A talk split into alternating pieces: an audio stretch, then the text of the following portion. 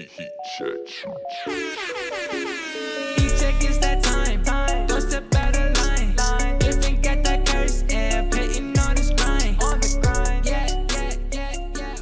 All right, let's talk.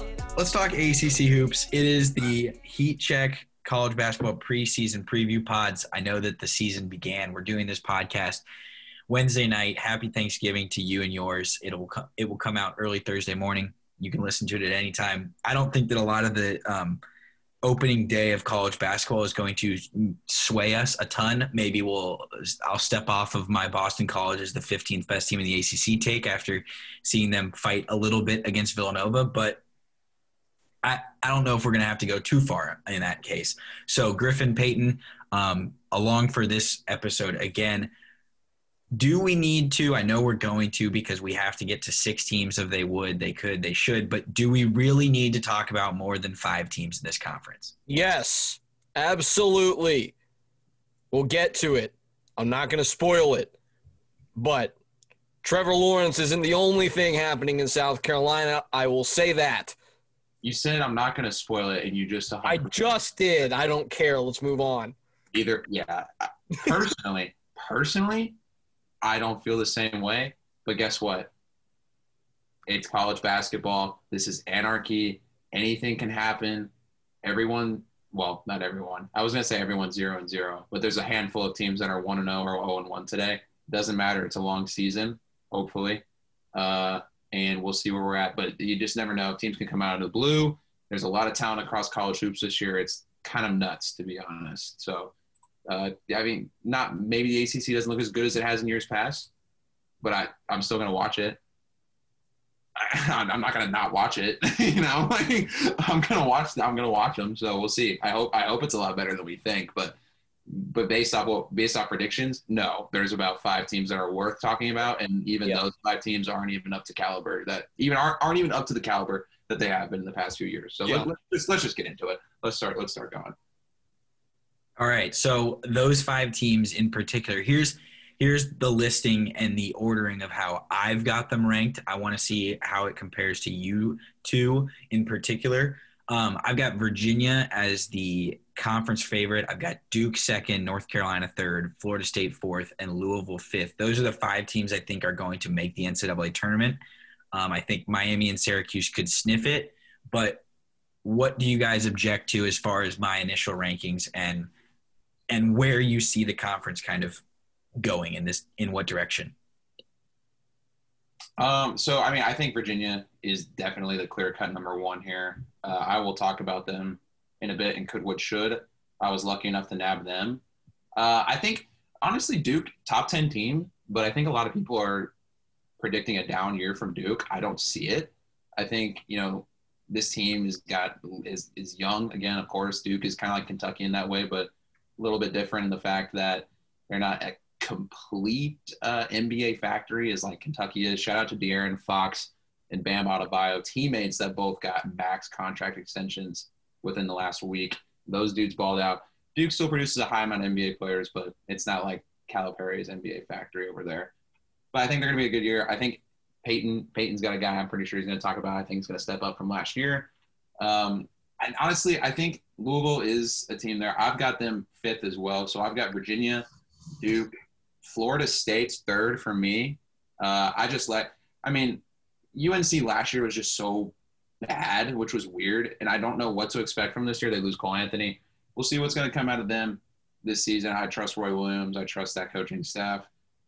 But I, I don't think they're anything that special this year again. They should make the tournament, maybe. Like, I, I don't know. Like, they should, but I, I, after last year, I'm not sure.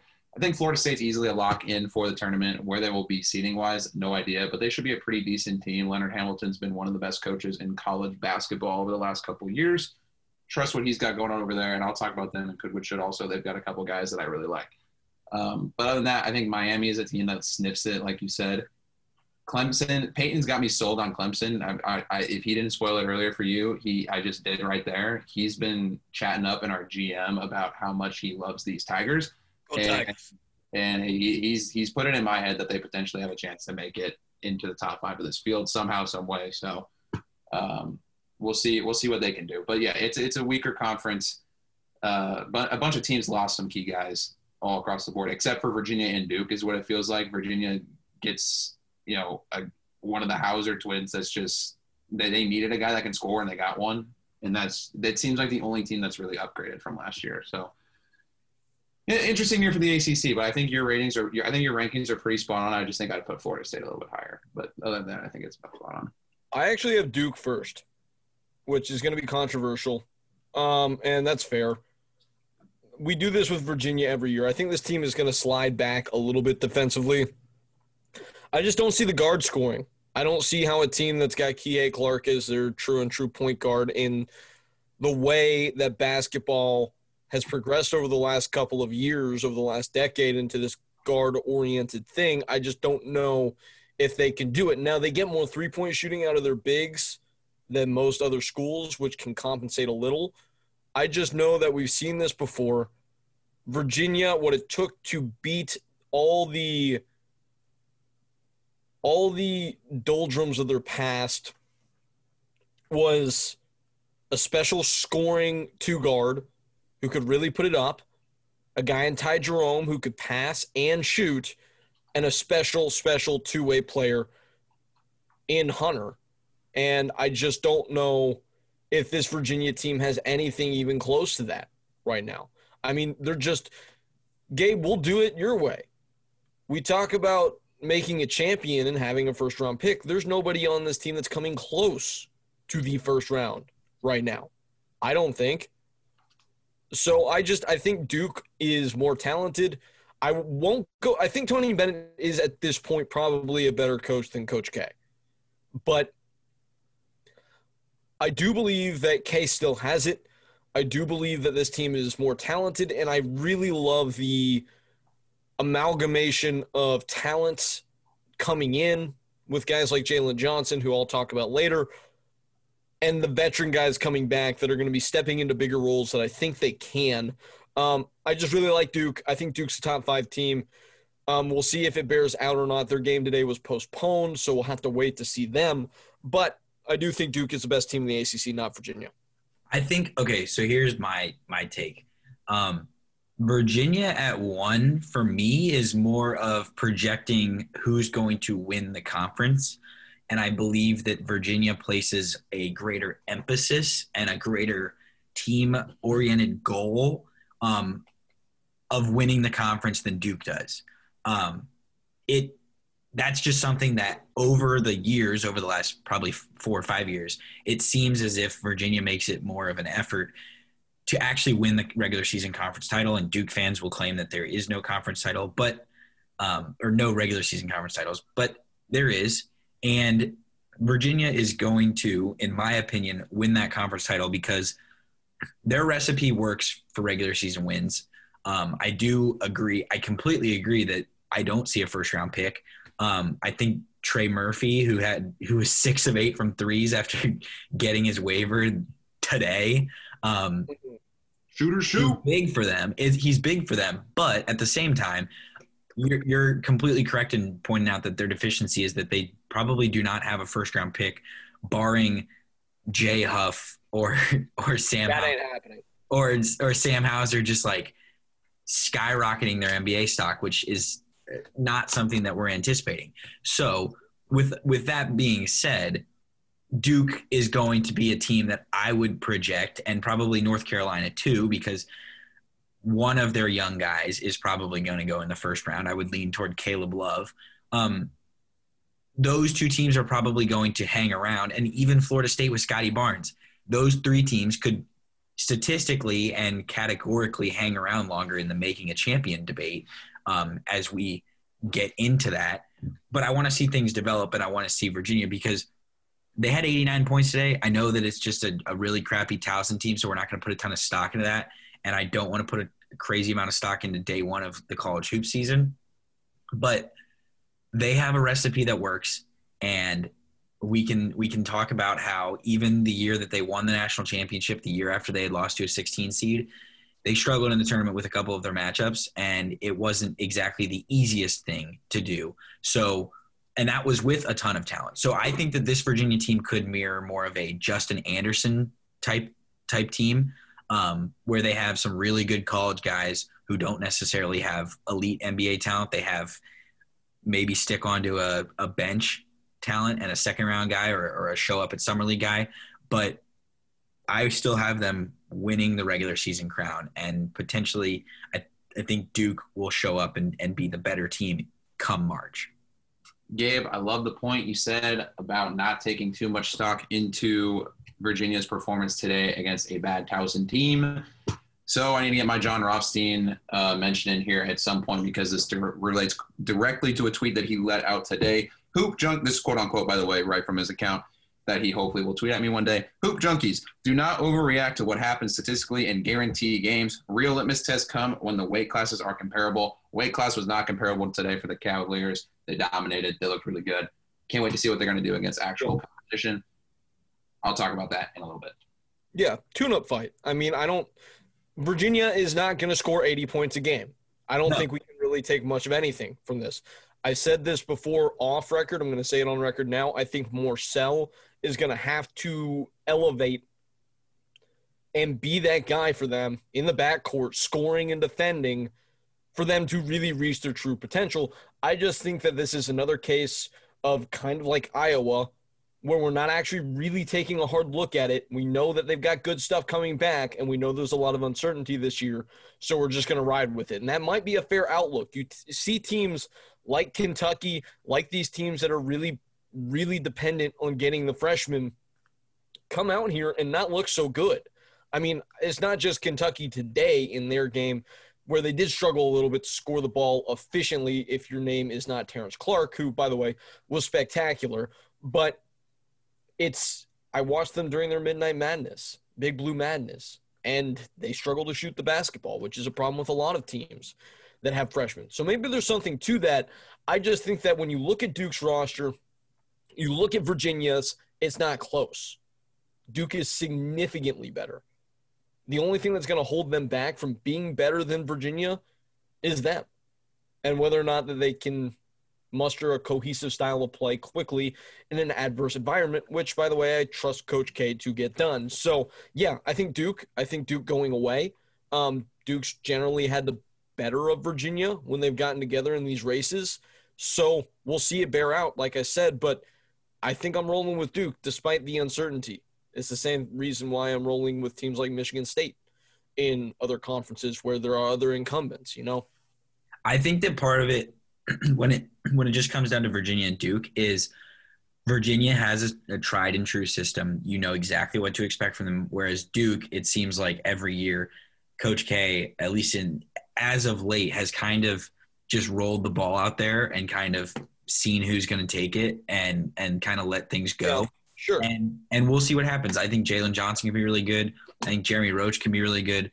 I have hesitations as to what Jordan Goldwire can be, um, and I think a lot of people are are predicting that he's going to make a, a pretty big leap. Um, Yeah. a guy that's only scored five points per game at his high water mark in his career. exactly. That that would be concerning if I were a Duke fan. Um, and their most productive returner is Matthew Hurt, 9.7 points per game. I, I know that Peyton, you would push back on that, say he just didn't get enough opportunities. I can, I can somewhat agree with that because for a team that I like um, and think that think very highly of in terms of Kansas, a lot of their guys that are expected Yeah. to score a ton in McCormack and Garrett have not had opportunity, and you would think that they're going to score more with more opportunities. So I can see that. I think Duke, Right. long term, I think Duke is the more legitimate title contender.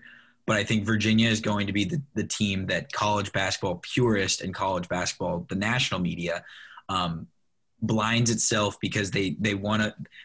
Let's be honest. A lot of the college basketball talk um, is hyping up teams to win the national championship that we deep down actually by doing our making a champion and seeing this criteria we actually know like won't win it they don't meet the Yeah. criteria they don't meet the standards and Statistically improbable. it doesn't yeah exactly it doesn't feel like college football because the games are more competitive but Right. over a large sample size we've seen that this is the case that there are certain recipes and for college football it's simple it's a bunch of five stars and it's a couple of these programs and it doesn't really change whereas with college basketball maybe the faces change and the, the jerseys change each year but the criteria is still the same and so virginia may not meet that even though they have in the past for the for the third, fourth, and fifth teams in this conference because I think that we know that it's there's a little bit of a drop off between Duke and North Carolina, even though that series should be a little more competitive this year.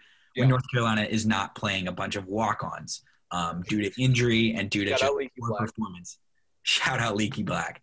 Um, Hmm. What are you expecting from North Carolina's freshmen? And I think in this in this race for the ACC Freshman of the Year, I think the two favorites in my mind are Caleb Love and Scottie Barnes.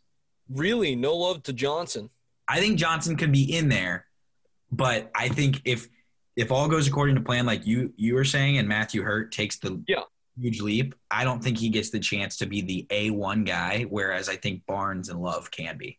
Fair enough. That's fascinating because, yeah, I think you're right. Caleb Love is going to have to be that guy for North Carolina with their lineups where they're pretty much playing a point guard and four centers.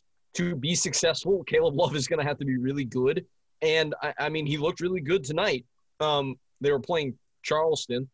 So, I mean, take that, that. That's a program that's been to the tournament and pushed Auburn not too long ago. But, yeah, I mean, I think North Carolina is pretty clearly the third team, but also the easiest potential to just have the bottom of the bag fall out because this could go very badly.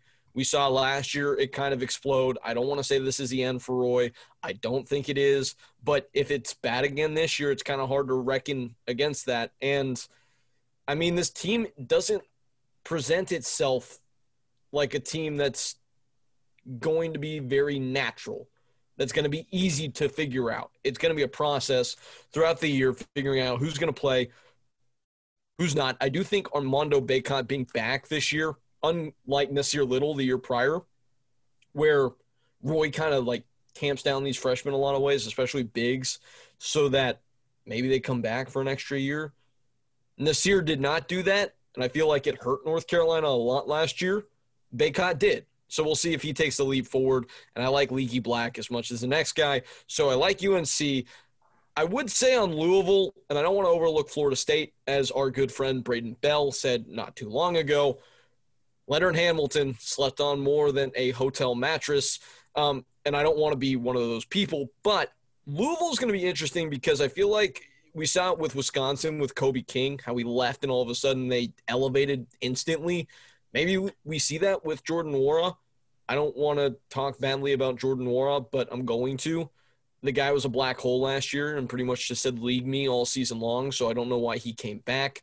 Um, and it hurt Louisville, I think, at times. We'll see if David Johnson can step up. He's preseason second team all ACC, had some really good moments for Louisville, but they go where he goes, and we'll see if that's enough. They really miss out from uh, Scrubb, the JUCO transfer, not going the route he was going to when he committed to Louisville, and instead going into the NBA draft. Yeah, I, I think you know North Carolina definitely should be better than they were last year. I like Caleb Love's fit a little bit more as a point guard than Cole Anthony. I think Cole Anthony as an individual player is fantastic, but what he does for a team as your point guard, I don't really think fit what UNC tends to like to do, which is distribute, get the ball down low, and slow the game down and play at their pace. They were playing a little bit of a different pace, a little bit of a, a frantic pace, is what Cole Anthony likes to go because that man is a Ferrari and he goes full speed all the time. I think he's going to fit real good in Orlando with the Magic, but now new era uh, in Chapel Hill for them. I'm going to make a case for Florida State real quick though. I think you know this team they lose three very key guys: Vassell, Forrest, and Williams. All or ter- Vassell and Williams went pro. Uh, Forrest, you know, just is finished up with the program. But like you guys said with Duke and Gabe, you mentioned it with Kansas, teams that are going to have to rely on role players from years past to now start and step up and produce big numbers. I think Florida State's in that same category. You've got, and obviously they bring in a guy like Scottie Barnes. We know what he brings to the table. Five star recruit. He edges Jonathan Isaac as Florida State's highest recruited prospect ever. Kind of like bag, or kind of like Christopher did with James Harden. He does the same thing to Jonathan Isaac. And you get the you get MJ Walker, RaiQuan Gray, Malik Osborne. Those are the three I'm keying on for Florida State. Those guys need to step up. I think they're capable of doing it. They've played, you know, decent roles before. They, you know, redshirt juniors. They've got experience. They got some. They got some years under their belt. I think you know, surrounding Scottie Barnes with that talent, it's I think you know they they will compete in this conference. That's why I've got them third. And there's also a guy I want to talk about. I don't want to talk about him quite yet because I'll talk about him superlatives and I'll talk about him in uh, could would should. But I think he will be a very good bench scorer. It reminds me a lot of a guy like Alonzo Verge for ASU last year coming onto the scene from JUCO. So we will talk about him in a bit. But I really like. I think you know Florida State is after you know a couple great years that they've had in this conference under Leonard uh, under Leonard Hamilton. They've had some freak athletes and just some unbelievably good college basketball players come through that. Just solid players. Um, they're not looking as good on paper this year, but I think they can be a quality team for sure. I think you know the ACC is going to get all this all this hate this year. In we even gave it a little bit of hate in the beginning. You know, it's just the way it is. This is a conference that's usually expected to be one of the best in the country. It is the I guess if you go all the way back, the historical basketball conference of college basketball with the ACC. Um, it's got that kind of title to it, but this year it doesn't have that same that same lust, that same lust. Um, you know, it's just a down year. It happens in all conferences, but this top five race should definitely be interesting. These are five teams that can definitely compete night in and night out with some of the best teams in the country, and um, they got co- they got great coaching and you know underrated talent for sure. So keep your eyes on those top five. The rest of the conference, uh, uh, can't really be down here and endorse it for you, but The, on the top five. the the thing with Florida State that I think is interesting is because they are they still have the same type of you know the prototype doesn't change very much. They recruit No. the same types of guys. They their, their team athletically plays the same style most of the time, and it's just a change of the pieces. So Williams and Vassell and Trent Forrest are pretty big pieces Yeah. we'll see how they replace them, But I do think it would be relatively ironic. I don't know how likely this is. Are they are they ranked in the preseason AP poll? I don't think they are. Yeah, they. Oh, I'm pretty sure they are. I think it's. I'm gonna actually type this up real quick. Because I was gonna say if they aren't, they would be in my short list along with like a St. Louis as you know we always have an unranked team basically in the last 10 15 years we always have an unranked team are they unranked Florida State is number 21 in the country for the Okay, okay. I was gonna say we always have this these unranked teams that make a Final Four, and I think it would be ironic if what is perceived to be, or realistically probably is, not the most talented team Leonard Hamilton has ever had. Um, if this is the one that kind of broke through and took him to a Final Four, or he took to a Final Four. Yeah, that, that's how college basketball works, right? Just weird stories like that. And I haven't really, I don't really take a whole lot of stock into the preseason AP top 25. I take a look at it, glance, see where, see who's where, but I don't really take a look at teams receiving votes. The fact that, you know, LSU isn't even in the top 25 behind Michigan, Rutgers, Ohio State. I mean, we- Big Ten's a great conference, but like we said in our preview, we don't really think that outside of maybe that top three, top four, that those teams are really elite. And I, we talked about LSU playing in the SEC preview. That's a team that's got a ton of talent. Maybe it's the the looming, you know, the the inevitable uh, downfall that is to come on that program, but that's a team with some talent. They, you know, we talked about them. I'm surprised they're there. Again, don't take too much stock. It's just the preseason top 25. I do see the Richmond Spiders in there though, and I love to see that. Um, yeah, no, Florida State. This is fascinating because their team this year is a little bit different because guys like Devin Vassell and Patrick Williams aren't supposed to come out when they did. I mean, Vassell was a no star recruit, zero star recruit who was two years at Florida State and gone. Um, Patrick Williams, I guess it was three, two years, three years for Vassell. Uh, I think it was two. I think it was two. Um, I know he's in the class of 2018 with like RJ and Zion. So yeah, that'd be two. Um, Patrick Williams was their sixth man and played 22 minutes a game and scored nine points and got drafted in the top five. That's not supposed to happen. And, and then Forrest, I can't over. Forrest was their big shot maker last year, and he's gone. Hamilton's always been able to find a way to replace these dudes, though. Before these guys, it was Mfiondu Kabengele, who is with the Clippers now. Uh, I assume he's with the Clippers now. Maybe Yeah, he's been moved. Um, who was like a six man for them, who went Mhm. on to the NBA. They've always had these role players. They just haven't necessarily had the atrophy of guys like they have this year. With that said, it is kind of disappointing that we didn't really get to see a front court of Williams and Barnes play together. Obviously, Williams made the right choice. He went in the top five. You do that. But you don't see a lot of freshmen like Barnes that are bigs that aren't sleepy, that are willing to really run the floor and elevate and get to the rim. A little bit smaller body type, more of a NBA four, Jerami Grant type maybe at the next level.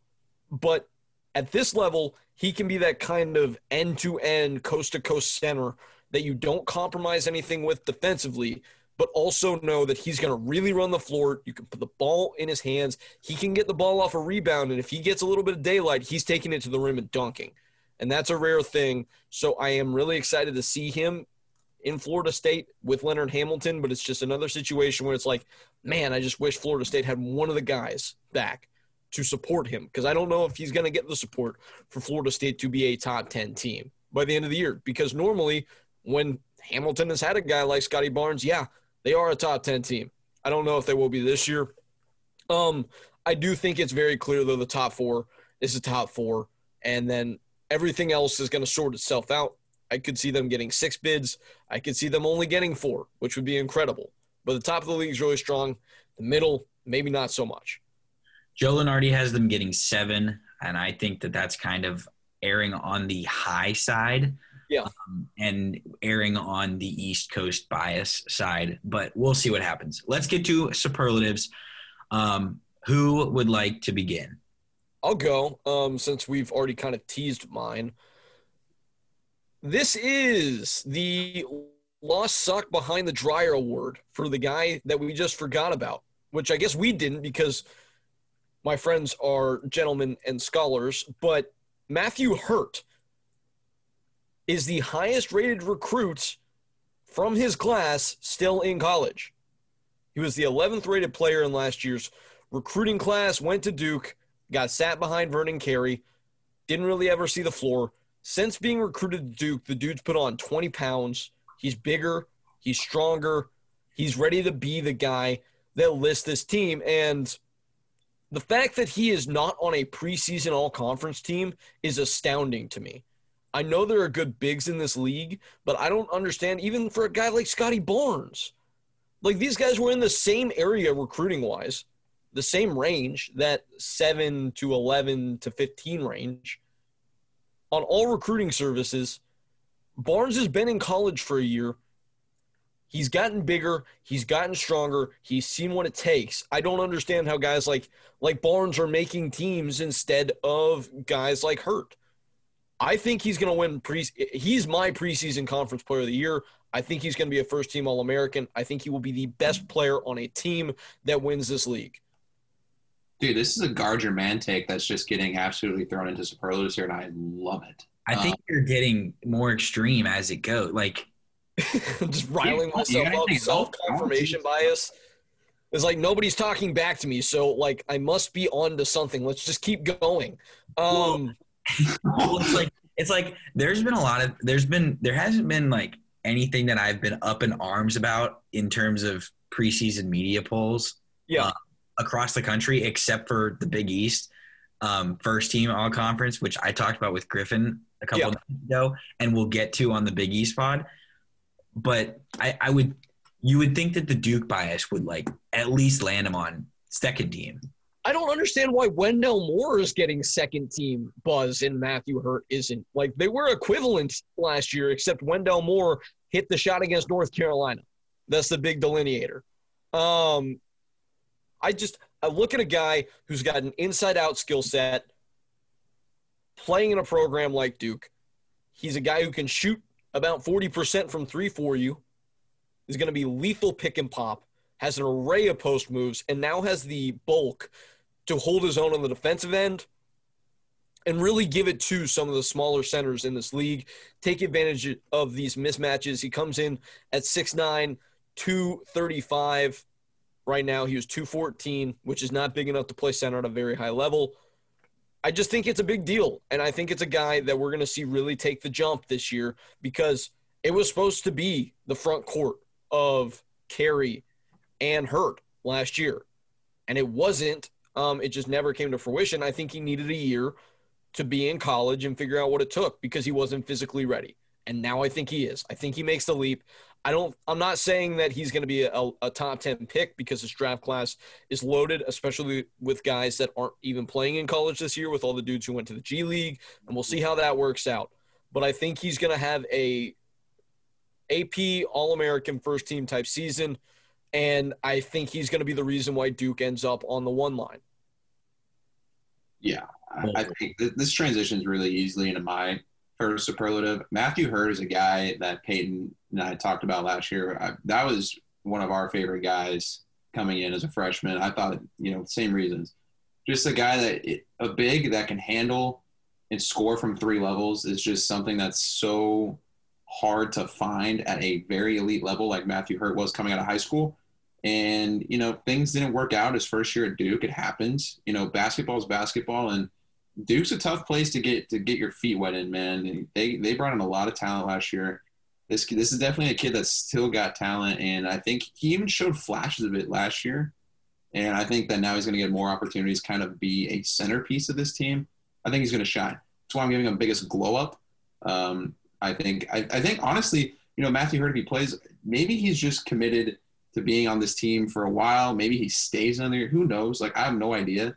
But there is definitely a statement to be had about him being an NBA talent if he does perform well this year and could definitely see first round buzz. And like what Payne said, Yeah. a loaded draft class. So, I mean, Payne kind of just laid it all out there for me. But Matthew Hurt, biggest glow up, I think is uh, almost a lock. I think this guy's going to have a great year. Are Yeah. we ruling out? Are we ruling out that maybe he just wants to stick around? And like last year, No. he last year he tried to tank his talent just so that he could stick around for four years, so that he could become the fourth guy, like the fourth most hated Duke guy of all time, the white guy. Like he fills the white guy that everyone hates at Duke role.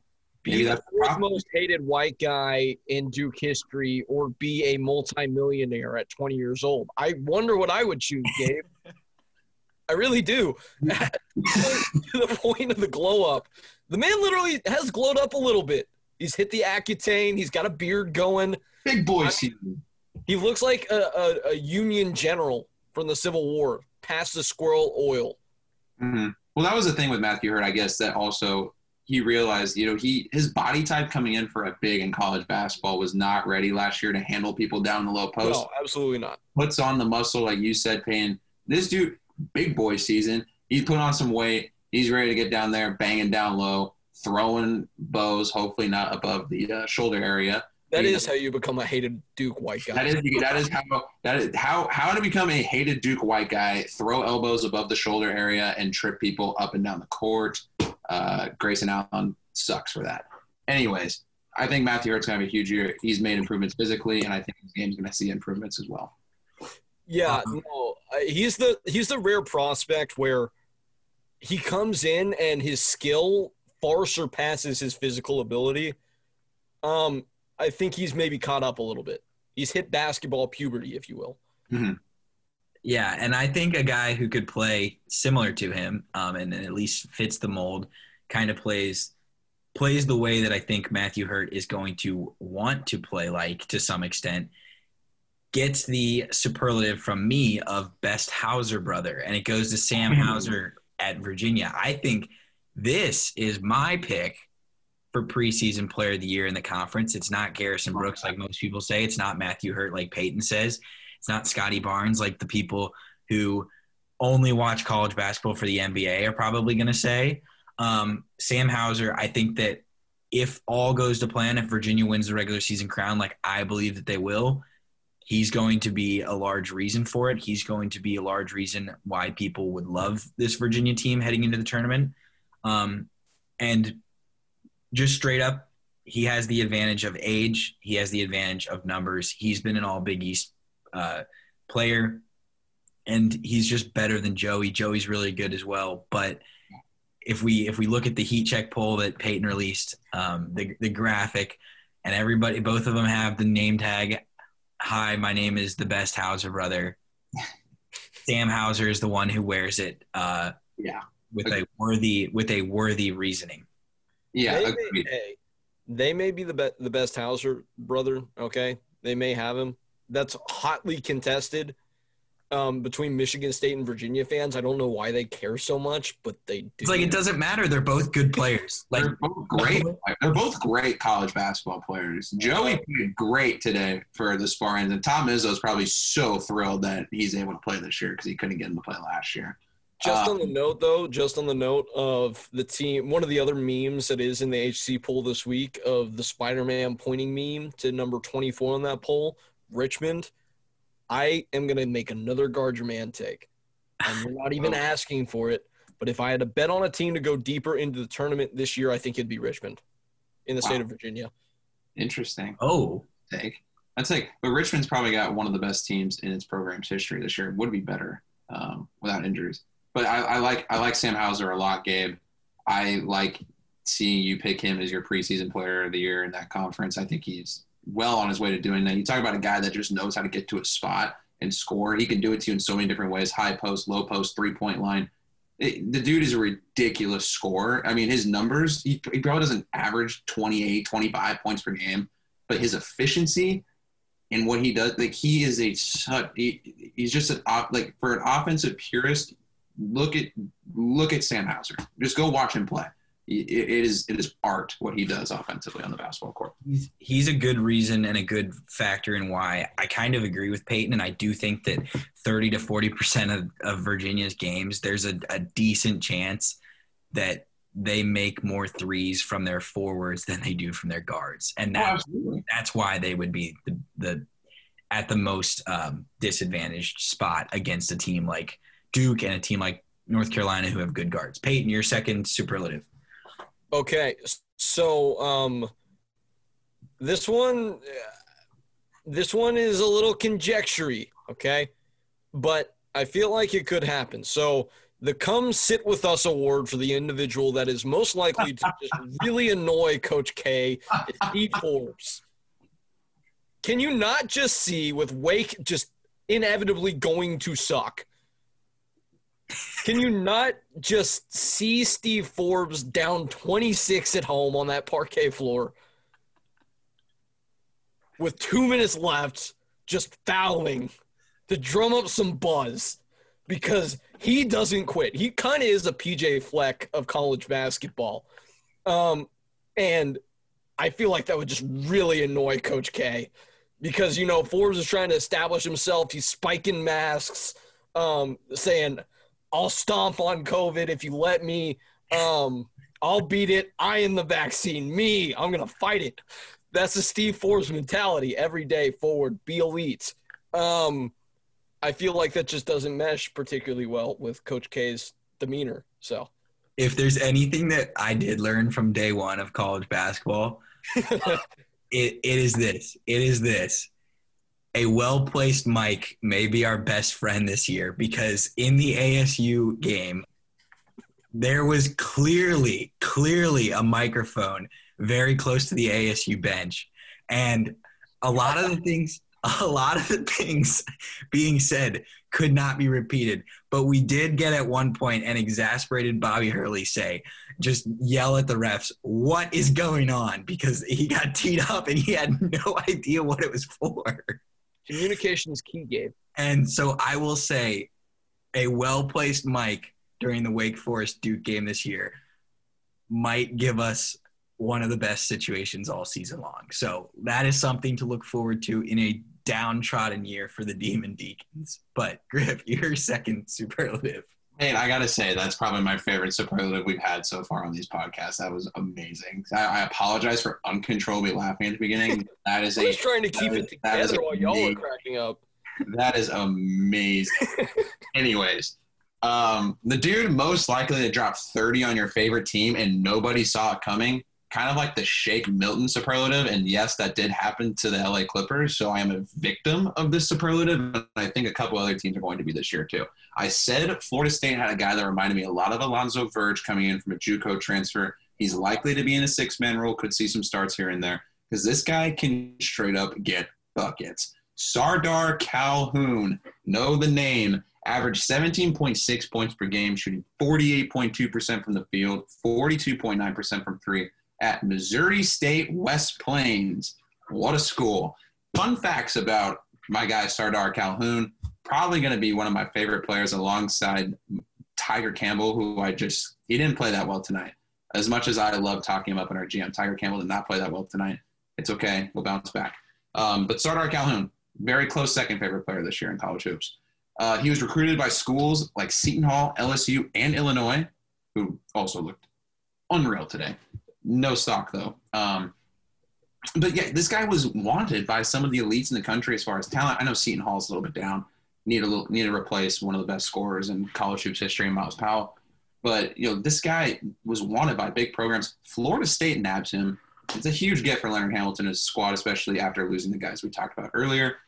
Fun fact against this, Peyton, I know you're really gonna like this one. Mm. This dude beat Shai Gilgeous-Alexander and Oh, Nickeil no. Alexander Walker's high school team, Hamilton Heights, during his junior year on their way to a state championship. Sardaar Calhoun took those boys down. Shai, Shai Alexander is very near and dear to my heart. So is and he is too to Peyton Gallaher, but Sardar Calhoun did not fear him or Nah, one of our favorite players, Nickeil Alexander-Walker. Took them both down, won the state. I think this kid's gonna be great. I was watching some interviews with him. Seems like a great kid. Gets buckets. Plays for Florida State, which is a team I'm, I'm like I said earlier before we were talking on the pod. I love college basketball because I find myself actively rooting for just a bunch of teams, and it just does not matter. And I like Florida State basketball, and I It's like Sardaar, I like Sardaar Calhoun. So rooting for him this year. Maybe try and get him on the show at some point. Who knows? Maybe after uh, he drops like 40 on someone, and I said, "Hey, sir, hey, uh, Mr. Calhoun, I, I said that you're the dude that was likely to drop 30, and no one's heard of you until now. So guess what? I heard of you before. Let's go." Sardaar Calhoun, know the name. I'll talk about him a little bit more when we talk about Florida. When I talk about Florida State and could, what should, is, I think this kid's gonna be really good. Very, Shout very, to Alston. very educational. Um, all right, my second superlative is very simple. It's extremely simple. It just goes to best jersey, aka um, most. By best jersey, I don't mean best team jersey. I mean best individual player's jersey, and I mean this by most likely to get memed. Um, and it, this is one that I added tonight while watching the North Carolina game because the backs of their jerseys say unity, which means Caleb Love's jersey says love to unity. And I think that that's absolutely getting memed all year long. Just like um, I, I know it's for a great cause. I know that I, I completely support it. But we know that Danny Green's how many more and the misses and the air balls in the bubble were getting people. The Lakers Twitter was going nuts all summer long with the air balls and the missed threes. I'm just saying, I think that Caleb Love's going to be a, a, a high seller in the North Carolina bookstore. And I know that they're not going to put names on the jerseys, but that number two jersey, he's going to wear it better than Cole Anthony did last year um, for the Tar Heels. Wow. Wow. I- I think that Cakes are spicy tonight. I love it. the, this late night potting, we're, we're getting spicy with it. I think that I know Coby White had a lot of success because the team was very good two years ago, but I think that Caleb Love could be on that level more than he is on the Cole Anthony level um, because Cole Anthony just straight up didn't have any any help, and I completely agree with you, Griffin. Great player wasn't on the right North Carolina team, and it's a shame because Yeah. he may have been the most talented guard since Ty Lawson at North Carolina. But yeah, Yeah. Agreed. Yeah. Um, okay. Last one here. I there's no name for this award. I just want to take this time since I'm not doing Virginia to yell at Kihei Clark. Please do something other than pass. Please. Please, God, please. You can't just pass and defend. You are a lead point guard, a three-year starter on a team that's won a national title. Score the basketball, please. God. the best play of his career is very indicative of what he was going to do the rest of his career, which was with two seconds left. Instead of shooting the ball when literally everyone else on the court would have, he was he was like, "I'm getting this thing out of my hands." Mamadi down there somewhere, Kihei Clark chucks Oh. it up to the stratosphere. Comes down with a miracle.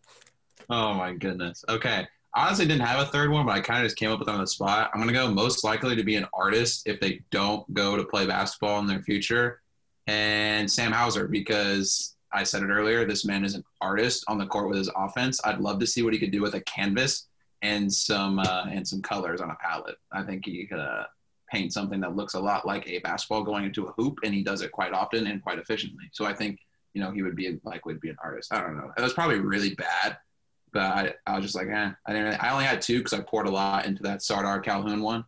Uh, so I was like, yeah, show show Sam Hauser a little bit more love because he's a he's a he's a baller too. I, I had I had an either or for my last superlative, and it was going to be dependent on what you guys talked about. Griffin's talked enough about Florida State, so I'm not going to give that one out. I'm going to actually go to um, both both of these superlatives were coach related, but I'm going to give the superlative to most likely to fight an opposing head coach to Chris Mack, and it's because we know we know that he's had his little feud with John Calipari, and late December things might get a little sketchy in the Bluegrass State uh, because I think Louisville may be able to give Kentucky a game as they kind of get their footing in their first month, as they always do as a young team. And I think that I think that Chris Mack might push Calipari's buttons to the point that another hot mic situation, we we may hear some things. Yeah, Chris Mack situation's funny. All I gotta say is, if they're if there's hands to be thrown, if there is a fight to be had, please keep the masks on. We want college hoops the rest of the year. If you're not gonna socially distance, at least leave the mask on, man. If you hit someone in the face with a mask on, it's still gonna hurt. All right, you don't need to take them off to send a point. Keep them on. We want college hoops. Okay, last last thing here. I do want to shout out Derek Funderburk just for having an incredible name and being a pretty good basketball player at NC State. Yes. No word. I don't think we're. Are we talking about NC State on this pod? I don't think so. not. Haven't yet. R.I.P. I mean, they may make the tournament. They're going to be okay. Shout out though to Derek and his name Funderburk. Thunderstruck. The only way that like any of these randomer teams at the bottom in the muck that is the bottom of the ACC make the tournament, like Syracuse and Miami, who we're not going to spend any time talking about this year, um, or not necessarily this year, but on this podcast in the preview. Um, the only way they make the tournament is if they take full advantage of one of or two of their matchups with Virginia and with Duke and with North Carolina and with Florida State. And if they win those matchups, maybe they can get in. Um, but let's with that, let's get to they would, they could, they should. We'll give the floor to Peyton to talk about his beloved Blue Devils. Okay, I thought we were when you said beloved, I'm like, okay, Clemson, let's go. Um, no, but I, I did say a lot about why I have high expectations for Duke already. But I will also add that you look at a recruiting class that has four, five, five stars, depending on where you look. Um, top ten guys. I mean, Duke had the number two class in the country.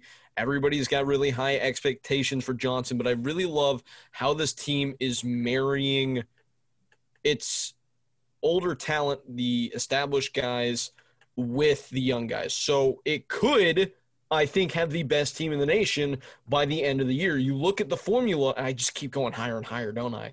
Um, you love but- yourself some Coach K this year. you look at the formula, and I don't know how many times Coach K is going to get a shot at this going forward.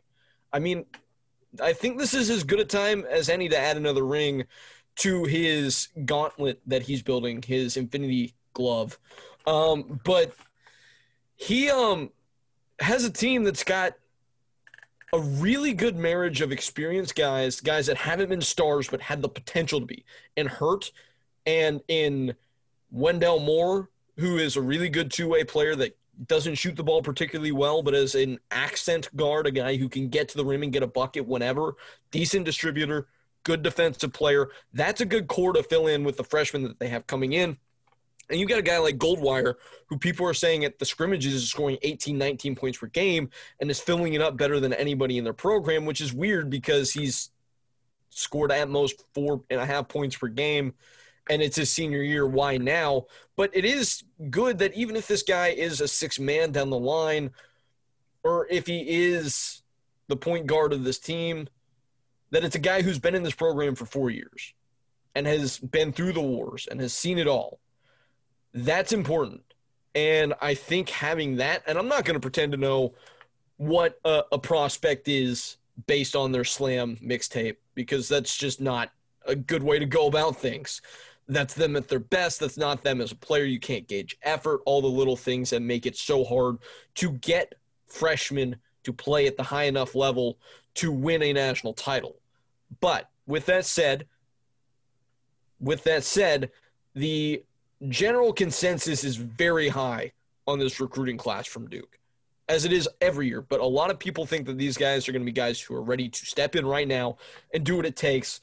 And I do put some merit to that. So they could be the best team in the nation by the end of the year.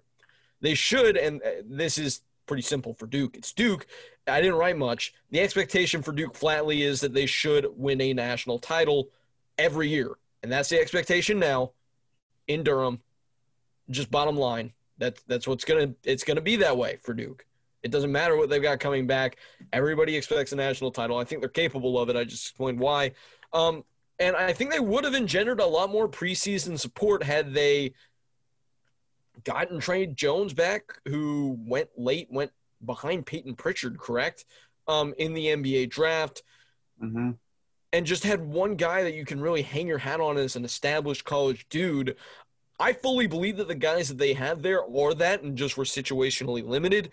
But the fact that Duke lost their leader in every statistical category and their top three scorers is the reason that they're ranked 9th, 10th, 11th in all these preseason polls and not top five like they normally are. I, I think it's that simple. I think it's just the statistical argument of, hey, they lost all this, all this from this past team, um, and people aren't necessarily seeing the potential. All right. Yeah, I they are I can't believe how much you're into them because it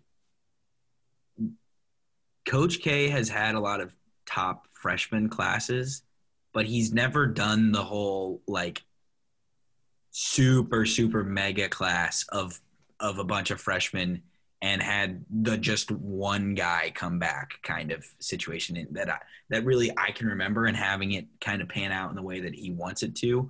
Um, but we'll see if it happens. I just I see a world where Johnson doesn't even have to be this team's second best player for them to be successful. And I think that's Yeah. perfectly viable and I think it could happen. And that allows these freshmen to continue to grow without the pressure throughout the year. So by tournament time, they're ready to go and be Justice Winslow.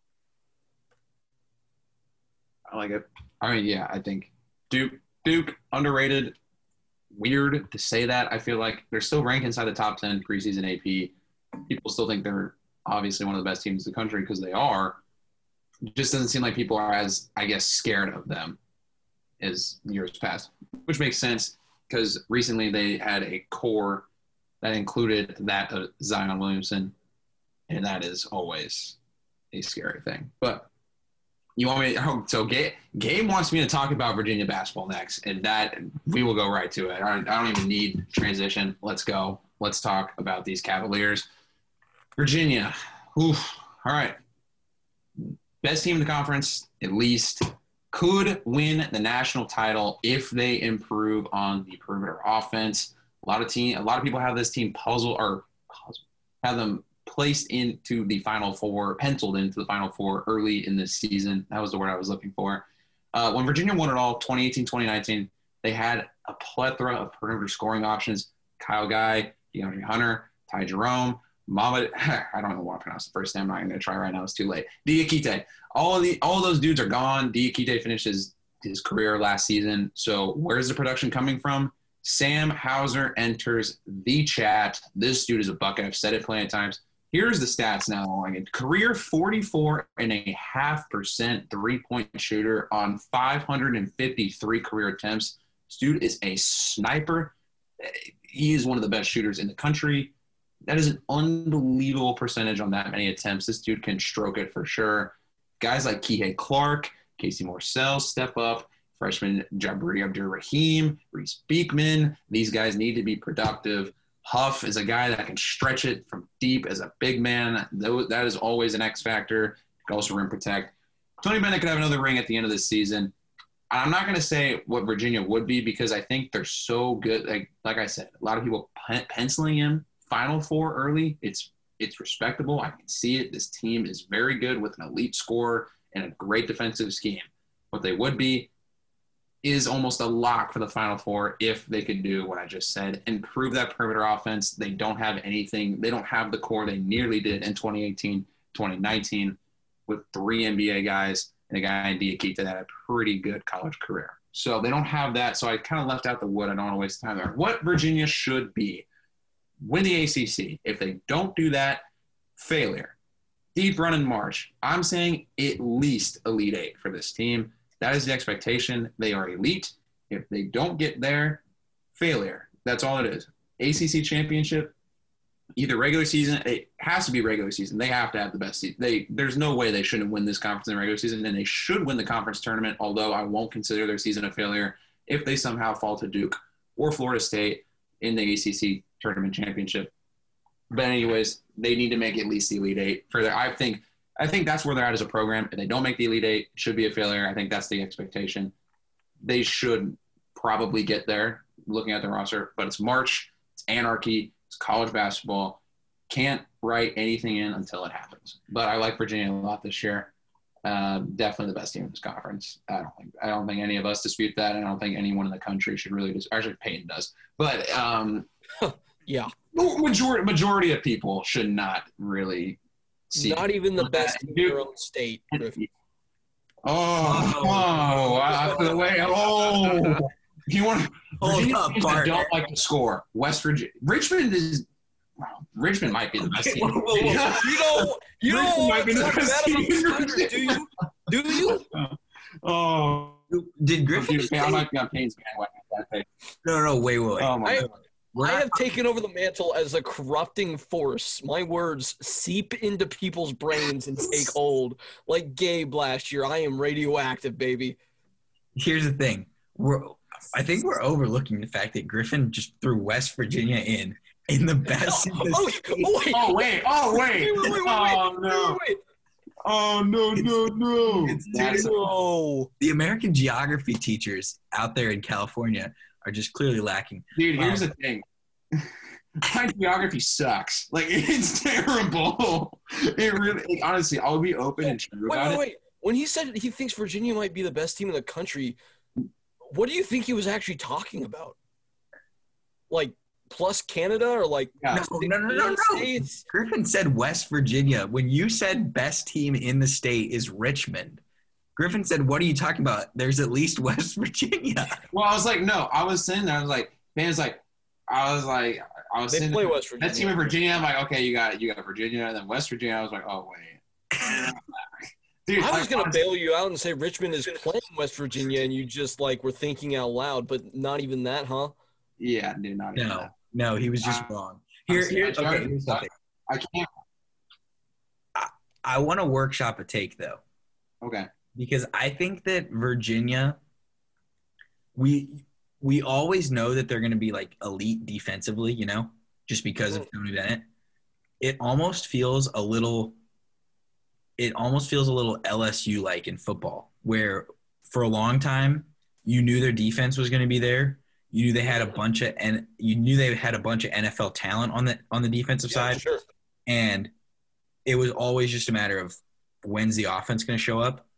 But then you had Joe Burrow, and for to some extent, I think Ty Jerome and Kyle Guy and DeAndre Hunter, that kind of Yeah. trio all together was the equivalent of them having Joe Burrow. And now they're looking for that guy again, and they're looking for that magic. And so they they are either a post Joe Burrow LSU and when they before they had Kyle Guy, they are kind of where Georgia football is now, where they have the talent on defense, and the offense and the quarterback is going to be the question. So I think I think I'm workshopping this take, but I think Virginia basketball is LSU football. yeah. I think No, I hear it. I hear it. I just I'm gonna pose the question about this specific Virginia team, although I do think they're better offensively than we've seen, especially last year where they were awful. yes. When was the last team we saw? Uh, the last time I should say we saw a team win a title that was big oriented. That's two best players were bigs. Um, because I can't think of it. And that kind of precludes them to me. Maybe that's small minded. Maybe I shouldn't think like that. Maybe I should kind of throw everything out and look at the teams as they are. Virginia is very good, but I think that's going to be their Achilles heel. Are we just? I think. I mean, it's it's the Kentucky team with AD, and their second was best, one- their one second point best I- player was Michael Kidd Gilchrist or Terrence Jones. I, I- and I think it's MKG who was a wing. And well, I mean, who do you think are the, good guard play on that team. who do you think are the first and second best players on the 2017 North Carolina team? That's who I was literally just looking at. Because I was gonna say I mean, yeah, you can make the argument for Kennedy Meeks and Jackson and Brice all those Johnson. guys. I mean, I, I would.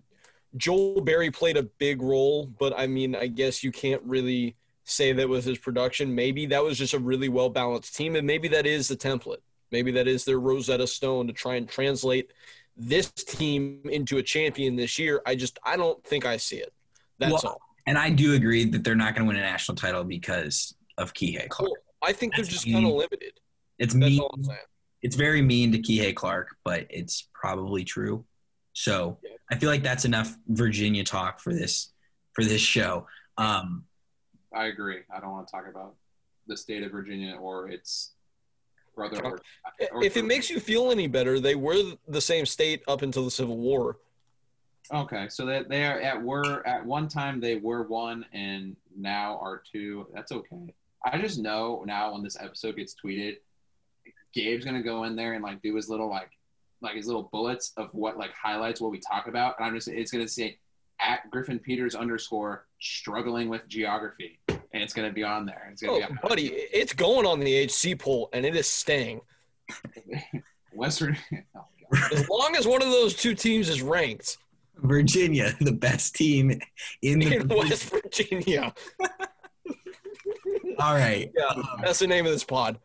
All right. With that, for mine, for they would, they could, they should, I'm going to start with Louisville. First statement for Louisville. They would prefer, in my opinion, I'm just going to speak for them. They would prefer if Car, uh, is it Carlick or Carleek? I think it's Carleek. Okay. I think so. I I couldn't find a pronunciation guide, and so for that, I apologize to the listeners. Um, but Jones, if he's their leading scorer, I don't think that they're going to um, be extremely happy. I think that they would prefer if it's David Johnson, who did not play very well today, or Samuell Williamson, who I think is going to have a pretty big sophomore year. For one of those two to be the best guy on the, on their team, it would be the best case scenario because I think that they have not to do the same kind of it's it's within the same state. Shout out Griff, but Kentucky. Kentucky last year they had Nate Sestina and he transferred in from a smaller school and obviously his numbers weren't able to match the production level that he had against lower level competition and Jones transfers in from Radford and I don't think that we can assume that he's going to be a 15 plus point per game scorer again against ACC competition like he was at his previous stop. So if they anticipate that that's going to be the case and he's not that, that spells disaster for Louisville. And I don't think that they will. I think that they'll go to other guys and I think that they'll be able to find production in that area but there also will be nights where Jones leads them in scoring, and he'll look like the top five transfer in college basketball that people anticipated and, and tabbed him to be. Mhm. But I do think it is interesting because two of the best transfers in college basketball are playing in Kentucky. Just one is in the ACC and one is in the SEC. One's a guard and one's a forward. Louisville could, and I said this earlier when I was mentioning um, Chris Mack is most likely to get in a fight with an opposing coach they could beat Kentucky in what is I think is going to be a super testy rivalry game. There was a lot of talk over over when this game was going to be played, over where this game was going to be played. We had petty Twitter videos, we had petty tweets, and as John Calipari goes through his early season struggles, and he talks about we're a young team, which is what he signs up for every year, which is okay. It's just the way things are.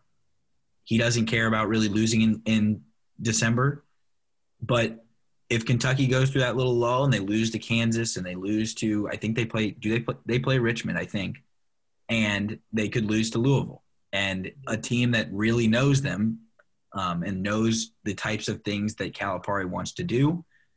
I think that Louisville could take that Kentucky game, win that Kentucky game, and put it as a feather in their cap in their NCAA tournament hopes come March. And it could be the impact and the difference between them being a nine seed and them being a seven seed, which is a small, small little token, but could help their um, first weekend hopes.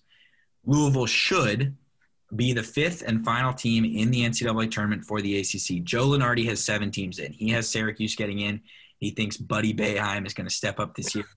He thinks he thinks that Miami is going to produce again this year, and I I don't necessarily see it. I think that, like I mentioned earlier, both of those teams are going to have to get lucky. They're going to have to win their upset bids against Duke, against Virginia, against North Carolina, and against Florida State. Those four teams that are safely in the field, the more bad losses, I would say if you're a college basketball fan and you root for a bubble team in any other conference, the one thing you want from the ACC is you want chalk. You want these top four teams, the North Carolina, Duke, Florida State, and Virginia. You want those four teams to run away with this conference and have there be a significant gap so that Louisville is that fifth team.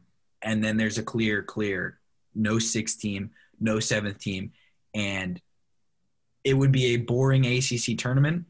But that first two days or that first day where it's the 10 seed playing the 15 and the 11 playing the 14 and 12 playing the 13, if that's a boring day, that's what people should want. Yeah. They're rooting for bubble teams Yeah. on the outside in other conferences. Do you find it more likely that the ACC places seven teams than it does five?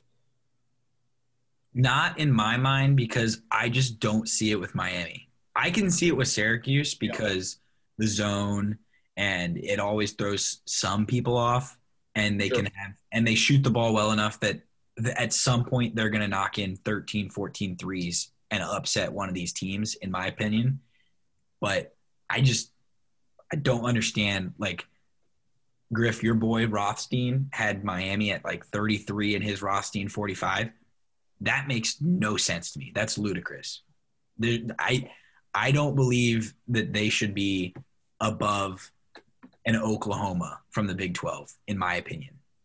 Well, you're about to see it, Gabe, with the Clemson Tigers. Uh-oh. Go Okay, Tigers. sell us because I would say this. I I will be up front. Did not look at a single thing about Clemson this year, so you're my informant.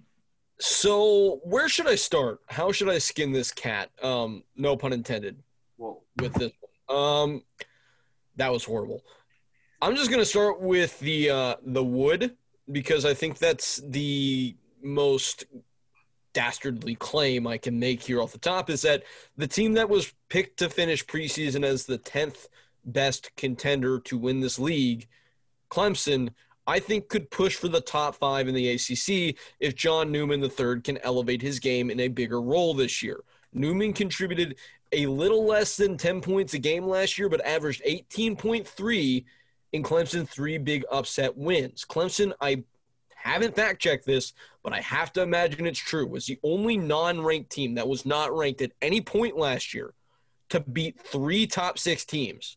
They got Louisville, they got Duke, they got Florida State, and in all of those games, Newman showed up. He averaged 18.3 points per game in those contests. Those were three of his four highest scoring games in ACC play. The fourth was 17 against UNC, another big win for Clemson. So he showed up in their big moments. He just wasn't always there. Hence why Clemson was 16 and 15, wildly inconsistent throughout the year. Clemson was 7 and 0 in ACC play in games in which Newman got into double digits. He showed up big time every time I watched him because every time I watched him, they were upsetting somebody.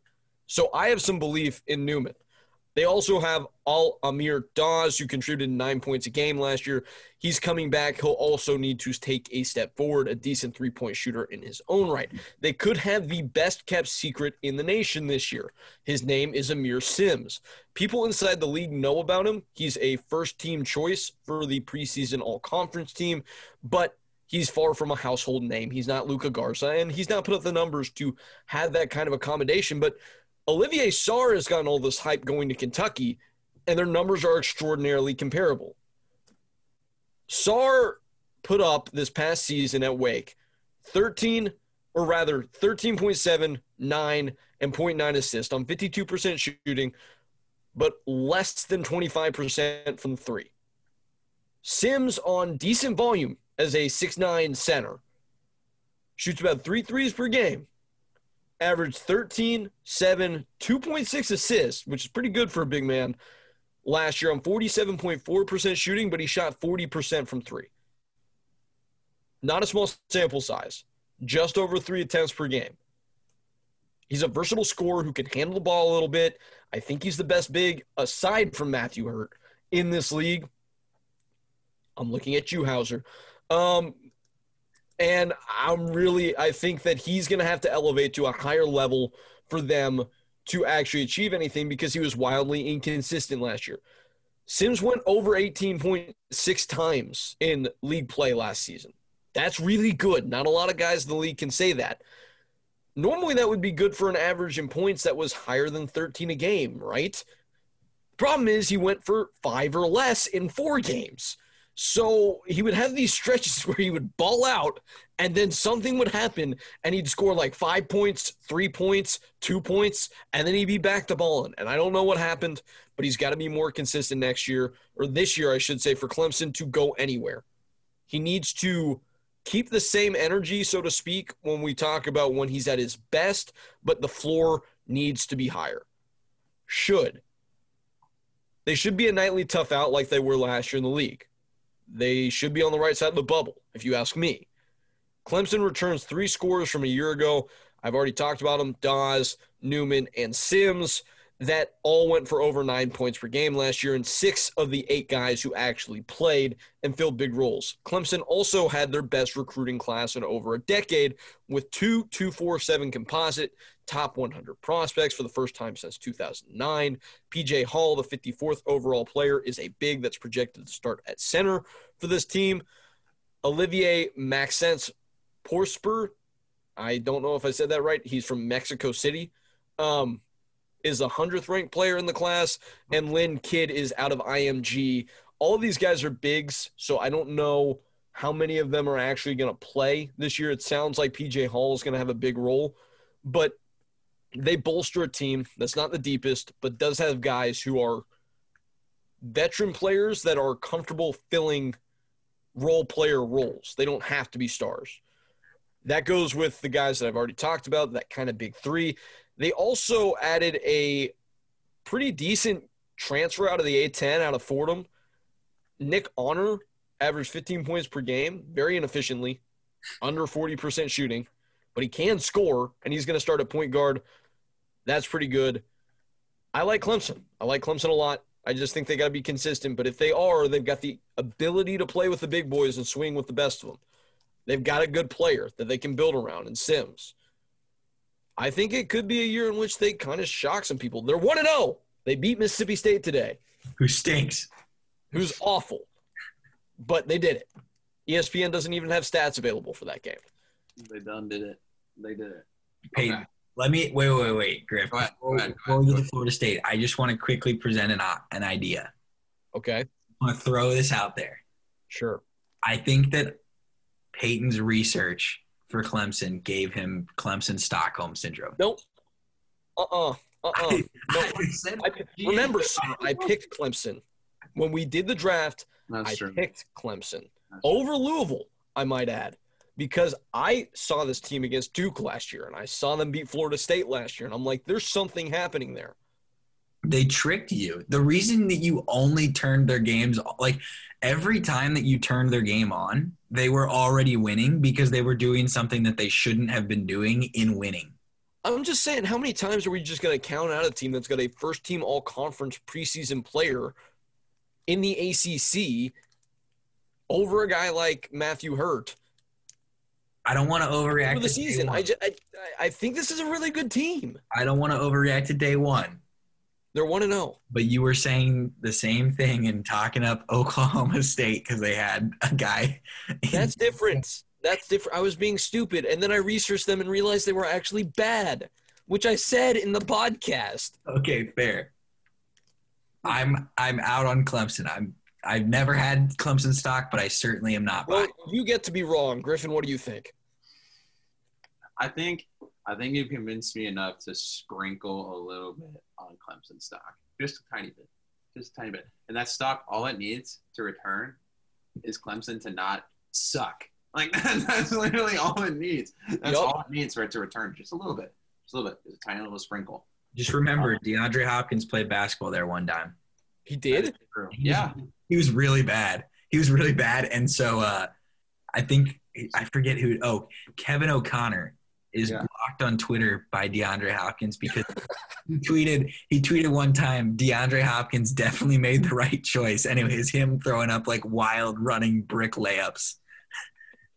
Oh my gosh. Nuk didn't Nuk didn't like to hear that. So yes. All right, Griff, tell us about Florida State. I feel like I've already gone through like my entire Codewood shit in this podcast. I've definitely talked about Seminole basketball more than it was probably warranted for. So I'll apologize for that, but I'm going to talk about more. Um, this is a really weird could now that I'm looking back on it, but I'm gonna I'm just gonna go with it. Florida State could really just be the good version of Oklahoma State, a team that's I'm not gonna say built similarly, but built around their superstar five star recruit that's coming in as a freshman. And I mean, it's really what this team's built around. Here's where Florida State does not lack, where OK State does. They have one of the best coaches in the country in Leonard Hamilton. Said that plenty of times. No disrespect to Mike Boynton, good coach. Leonard Hamilton's on a different tier. I think we all know that. That dude knows how to coach basketball at a different level. We get the most out of his talent. More with less, not less with more. That is what Leonard Hamilton specializes in. Um, but they actually have some talent around Scottie Barnes, which is why I give them the good version of Oklahoma State. Said earlier, MJ Walker, RaiQuan Gray, Malik Osborne, guys returning, role players that are going to step up into starting roles, need to produce, need to step it up. My guy Sardaar Calhoun, think he's going to be huge for them. Could be a big scorer off the bench. Could find starting opportunities. Um, this team's going to compete in the ACC night in night out. Likely finish third or fourth. Going to be dangerous in March because one thing about Leonard Hamilton's squad is that they are so ferocious defensively because every player on the court can switch on to anybody. That is what their specialty has been. Tall, long, athletic players that can play defense on anybody. Projected starting five. We're going to go through the heights 6'4, 6'5, 6'9, 6'8, 6'9. That just sounds like a bunch of versatile athletes that can guard anyone on the court. That is very dangerous when you talk about a team in March that can throw anybody on anyone else and just give other teams hell. I really like what Florida State does with their defensive scheme. I think they're going to be problems in the ACC and the NCAA tournament. Now, Florida State would be a heavyweight in the ACC if they had an elite point guard. I think this team's actually pretty complete outside of the playmaking aspect in their offense. RayQuan Evans could be good for this team. He's one of those guys that needs to step up in his role. He only played 11 minutes per game last year, but shot over 40% from three. I like his upside. I wouldn't consider him elite though, even if he does, you know, continue to shoot well from three and can, you know, increase his assist numbers and all that stuff. If he does, if he continues to produce, I still don't think he's elite. If they had an elite point guard, I think this team is up there with Duke and Virginia. They're so good. They're well coached. Can't say that enough. Um, but yeah, RayQuan Evans could be a reliable shooter. Doesn't turn the ball over, and the Noles would be more than happy with that. But an elite floor general, this would be one of the best squads in the country, no doubt in my mind. What should Florida State be? They should, in my opinion, finish third in this conference. I firmly believe they are the third best team in this conference. A lot of people aren't saying that in the preseason. Whatever. I honestly, this I think this is the third best team. If they don't finish there, fine. Like I said, third, fourth, they'll still make the tournament even if they finish fifth. This is a team that's talented. They'll get some wins where it matters most. Um, and I expect nothing more than a, a marvelous coaching a coaching job by Leonard Hamilton and a whole lot of highlights and big plays out of Scottie Barnes. Florida State might not be as good as they have been the last couple of years, but they will be fun to watch. Stay tuned to them. I I'm extremely intrigued to see what random tall, lanky guy becomes a first round pick because of Leonard Hamilton this year. So that that is on the horizon for people. Uh, the team that I think comes in third in this conference, ahead of Florida State, is North Carolina. But the first thing I have to say is last year I had them to go to the Final Four, and that didn't necessarily go the greatest. Um, no. so I have to start by saying North Carolina would. I have to start with my would statement and remind people that North Carolina would not have made the NCAA tournament last year. So it's safe to say this, but because the NCAA tournament did not actually go on, North Carolina is going to cling to a fraudulent streak of making the NCAA tournament that we all know should not happen. It, even if the season, even when the season was canceled, they already knew their season was over because they had lost the night before. They were already out of the ACC tournament Mhm. when Florida State was handed the trophy in the middle of the floor before a game that didn't happen the next day. So Well, hold on. I, I I will say I cling to my Dayton national championships banner, and that's very real. that's more real than North Carolina's streak here. Okay. We Fair know enough. that they would not have. We know, and that's saying a lot because I don't believe in that Dayton national championship. Mm-hmm. But yes, just I just wanted to start out by reminding people as I sit here wearing a North Carolina shirt that North Carolina would not have made the NCAA tournament last year. With that being said, things are a little brighter this year. North Carolina, I think, should, based on the talent on their roster, the fact that they're not going to have to be playing guys from William and Mary and other transfers, other walk-ons, and these horrible 100-year anniversary jerseys. They should be able to beat Duke at least once this year. Last year they had the choke job in Chapel Hill. They had the I don't know what we want to call it, the bounce off the front of the rim. There I I didn't I guess I'm not in tune enough with the Chapel Hill, Durham, uh, Tobacco Road rivalry and the, the message boards down there in the South um, to know necessarily what they're calling that. But Oh yeah, baby. when Wendell Moore's layup kind of put a damper on what was the most impressive 40 I guess it went to overtime 45 or 50 minutes of basketball played all season long by North Carolina last year which turns me to this year where I think it'll be brighter I think that North Carolina could have the ACC freshman of the year even though Scottie Barnes is ranked higher I know Jalen Johnson's getting a lot of love from Duke but I think that Caleb Love, given what he's going to be asked to do, it's going to be similar to Scottie Barnes. And in my personal belief, North Carolina is going to be better. I think that they're going to bounce back. And I have trust in Roy Williams to figure things out, even if Garrison Brooks should not have been the preseason conference favorite of the year, in my opinion. Um, I just think Love, who is the 18th ranked player according to ESPN this past year, is going to be closer to ACC Player of the Year than Garrison Brooks will be, and I think that he's going to be the ACC Freshman of the Year, even if Scottie Barnes shows what people anticipate him to show and be become a better NBA prospect. I think I think Caleb Love's going to be that Carolina guard for this year. But I don't know. I don't think that last thing on North Carolina. I don't think that they're going to be a national title contender this year. I don't think that I'm going to get those hazy glasses, and I don't think it'll happen because if there's anything that the first day of college basketball taught me, it's that with no fans in the building, I think bad basketball is going to get um, emphasized in that we're not gonna we're not gonna let rowdy crowds that root on bad teams that muck it up and don't play necessarily the best style or that have flaws.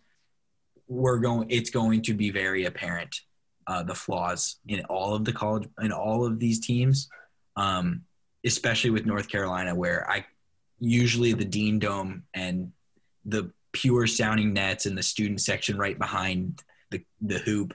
Um, it all kind of gets into my system, and I always just get super high on North Carolina. But not this year. I don't think it'll be. I don't. I think that there's a very clear top four in this conference, and I also think that there's a very clear top two, and those top two are Duke and Virginia. And Clemson. No,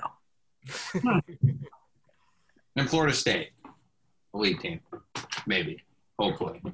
Can only hope after all the stock I invested in them in this episode. All right. So, last question before we go. I said five teams make the NCAA tournament. Peyton says six.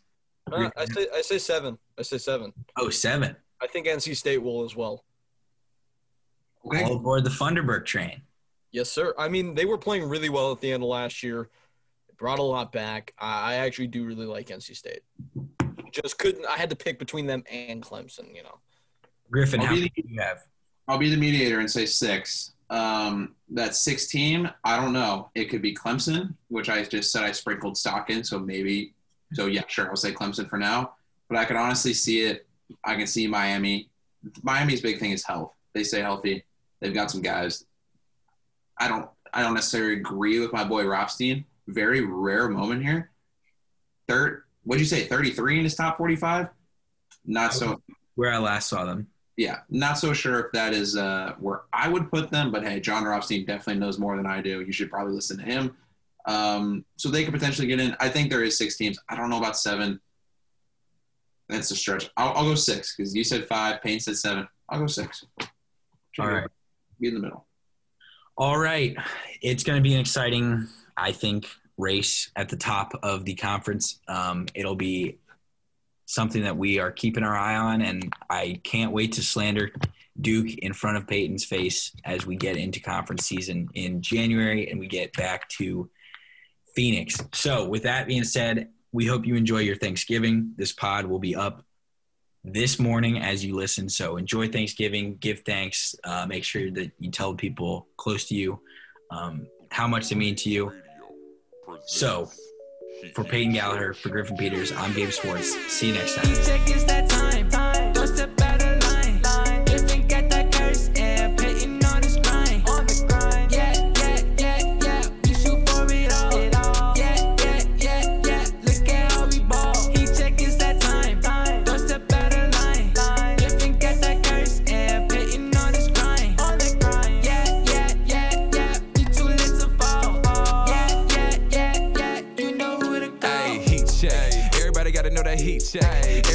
Know that we next. Doesn't matter if it's Sunday or Monday, you know that we flex.